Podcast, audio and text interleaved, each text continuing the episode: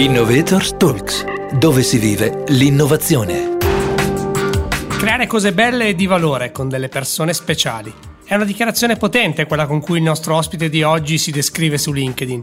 E di cose belle ne ha fatte e vuole farne anche nel futuro. L'ultima impresa che ha cofondato, Graicol, è stata premiata all'inizio 2021 come migliore startup al mondo fondata da un MBA. Ecco perché ne parliamo qui, al MIP, la Business School del Politecnico di Milano. Sono Davide Chiaroni e con me c'è Daniele Pess, il miglior startup del mondo con un MBA.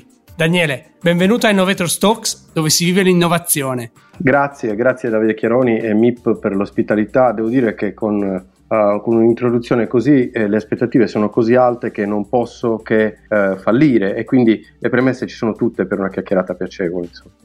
Daniele, senti, come nasce l'idea di Graicol? Cosa è stato secondo te convincere i giudici di AMBA, l'associazione degli MBA, che meritavate di vincere? Così provo a metterti a tuo agio. Ma allora Graicol uh, nasce nelle aule del MIP uh, all'interno di Innoviz, che è un'associazione no profit uh, che ho contribuito a creare negli ultimi eh, dieci anni. Nasce da un, un imprenditore, un ragazzo che voleva fare l'imprenditore con delle idee brillanti e moltissima confusione. Tant'è che noi eh, cacciamo via il progetto dal nostro percorso, che poi è riuscito ostinatamente a rientrare da una finestra e poi intorno, insomma, lavorandoci duramente siamo riusciti a costruire un castello molto interessante. Allora, cosa può aver convinto i giudici? Anzitutto il contesto è un po' particolare, nel senso che eh, si tratta, credo, 100, sono 170 business school del mondo rappresentate eh, in AMBA e BGA. Quindi si tratta di interlocutori con uh, un spessore culturale, accademico ed esperienziale eh, molto avanzato. Credo che a funzionare siano state due cose. Su un, un fronte la capacità di fare da ponte continuamente tra il dominio eh, tecnico eh, dei problemi e delle soluzioni e quello invece più specificatamente economico-finanziario. Ecco. Quindi senz'altro la capacità di tradurre continuamente tra i due linguaggi in maniera efficace e probabilmente deve averli anche spiazzati eh, il nostro uscire dai cliché eh, delle start-up, nel senso che a un certo punto oh, mi è stato chiesto ma uh, qual è la vostra strategia di exit? Veramente noi siamo molto concentrati su una strategia di entry in questo momento, stiamo cercando partner industriali che ci aiutino a uscire dal laboratorio e a trasformare i nostri prototipi e i nostri brevetti in uh, macchine da prodursi serialmente, cioè il nostro sogno è quello di realizzare capannoni industriali, abbiamo dei sogni molto da, da, da fine del 1800 noi. E per qualche motivo, insomma, questa visione deve averli colpiti. Senti, un passo alla volta. C'è un team alle spalle di questo successo, no? Come l'hai costruito e che competenze e caratteristiche hai cercato di mettere insieme? Ma il team ha una coscienza collettiva, ci siamo costruiti in un certo modo. È un team che ha una forte vocazione tecnica, evidentemente, siamo due ingegneri, un fisico e una uh, economista, però ciascuno di noi è difficile inquadrarlo lungo un, un unico corridoio. Se tu fai la somma, ridendo e scherzando, abbiamo quasi 100 anni di esperienza lavorativa alle spalle eh, messi insieme. Certamente una forte componente tecnica, dicevo, perché alla fine eh, noi combiniamo diversi tipi di innovazione in un unico progetto, nella meccanica, eh, nell'elettronica e nell'informatica e facciamo tutto noi. Poi però c'è tutta la componente di orientamento al business che ha a che fare con la comprensione del mercato, con la definizione dei rischi da prendere, la capacità di approvvigionarsi di finanziamenti. Quindi c'è molta eterogeneità, molta esperienza, c'è molta diversità evidentemente anche nelle età, e non mi pronuncio su questo argomento perché essendoci una signorina nel team poi mi infilerei su un percorso da cui difficilmente poi riuscirei a uscire integro. Lasciamo sottintesa questa parte. Senti Daniele, c'è anche però un'idea molto forte dietro Graicol, eliminare per sempre il problema dei rifiuti. Io credo che ai nostri ascoltatori interessi capire questo concetto, l'innovazione che pensa al bene comune, non rinuncia però a voler essere portata avanti con la logica del business. È questa la vera chiave dell'innovazione che avete provato a portare avanti?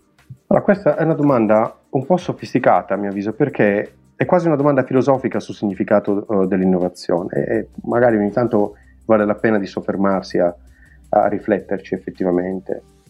Sai, prima citavo Innoiz, magari avremo occasione di parlarne. Abbiamo raccolto in dieci anni circa 600 progetti. Il focalizzarsi sul portare al mercato una idea, una proposta progettuale è essenziale per trasformare un'evocazione, un'idea anche brillante in qualcosa di fattivo che generi valore non solo economico. Quindi uh, quel passaggio a cui spesso si fa riferimento utilizzando l'espressione costruire il modello di business è radicalmente necessario per uh, far evolvere un'idea in, in, in qualcosa di, di concreto. Mm, l'idea diventa di valore quando tocca il mercato, quando va a soddisfare eh, un bisogno o quando va a risolvere un problema. Prima è solo una suggestione e anche potrebbe essere una perdita di tempo, insomma. Quindi uh, è quando ti incammini sulla via del modello di business sostenibile che realizzi la tua, che la tua idea ha davvero un valore. Che poi a guidarci nell'esplorazione di queste idee sia una forte attitudine all'etica e una profonda attenzione al bene comune, e questo certamente dipende eh, dall'educazione e dalla cultura delle persone che sono coinvolte eh, nel progetto. Cioè, nel team io ho Tiziano Vicentini che sono più di vent'anni, che è responsabile IT di un'azienda italiana che è leader nel commercio equo solidale, cioè, fa parte del DNA dell'educazione di, dei membri del team andare a risolvere problemi uh, i problemi delle persone e d'altra parte ciascuno di noi aveva un lavoro uh, impegnativo in azienda consolidata prima di intraprendere questo percorso. Se non avessimo avuto di fronte a noi delle sfide così ambiziose probabilmente non avremmo lasciato uh, la nostra strada precedente. Senti, una curiosità che ormai dobbiamo risolvere, quella legata a Innoviz, la palestra dell'innovazione dalla quale hai cominciato a dirci sono nate un po' delle idee che hai seguito come funziona, che caratteristiche ha e magari anche come fare per prendervi parte.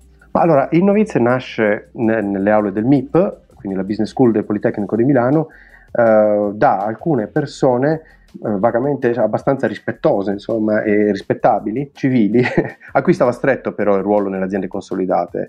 Eh, avevano bisogno di esplorare altre competenze in maniera concreta e di farlo con una velocità diversa rispetto al linguaggio tipico delle established companies, quello della negoziazione continua, quello dei, te- dei tempi lunghi. Eh, nasce quindi Innoviz come associazione no profit, un laboratorio in cui si coltiva l'arte del saper fare, sperimentandolo praticamente. È eh, il mezzo migliore che siamo riusciti a creare per realizzare un percorso per tutti noi di apprendimento continuo. Chiave è il principio dell'inclusività, chiunque può arrivare in Innovates e mettersi alla prova in un ambiente relativamente eh, protetto dove le persone vengono a mettersi a disposizione con l'idea che ciò che si raccoglie è certamente più che proporzionale rispetto a quello che si dà. È un contesto che si confronta con gli standard internazionali, è una forma di attivismo da cui nascono tantissimi spin-off. Il più recente è l'idea di realizzare eh, quello che probabilmente si chiamerà in via definitiva il caffè finanziario, uno spin-off di Innoviz e di Cornerstones, che è la sua evoluzione, un veicolo di investimento che raccoglie capitali per investirli nei progetti migliori che crescono in Innoviz. Dicevo, il caffè finanziario, un laboratorio, ancora un altro laboratorio dedicato alla finanza evidentemente, è, è destinato a, a diffondere cultura finanziaria utilizzando le start-up come strumento per apprendere i principi della finanza per l'appunto tramite l'esperienza. Quindi andremo a raccontare i concetti di rischio e i concetti di investimento tramite la condivisione dell'esperienza di chi li ha fatti perché si è messo in gioco in una nuova iniziativa di impresa. Le buone idee generano buone idee. Abbiamo imparato come si diventa il miglior start-upper del mondo volendolo cambiare in meglio. Grazie a Daniele Pes, cofondatore di Graicol.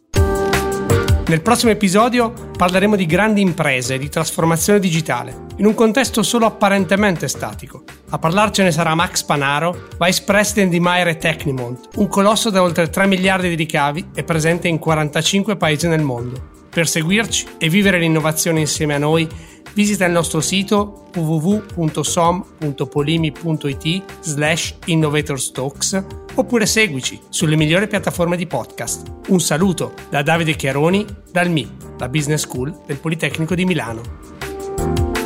Innovators Talks, dove si vive l'innovazione.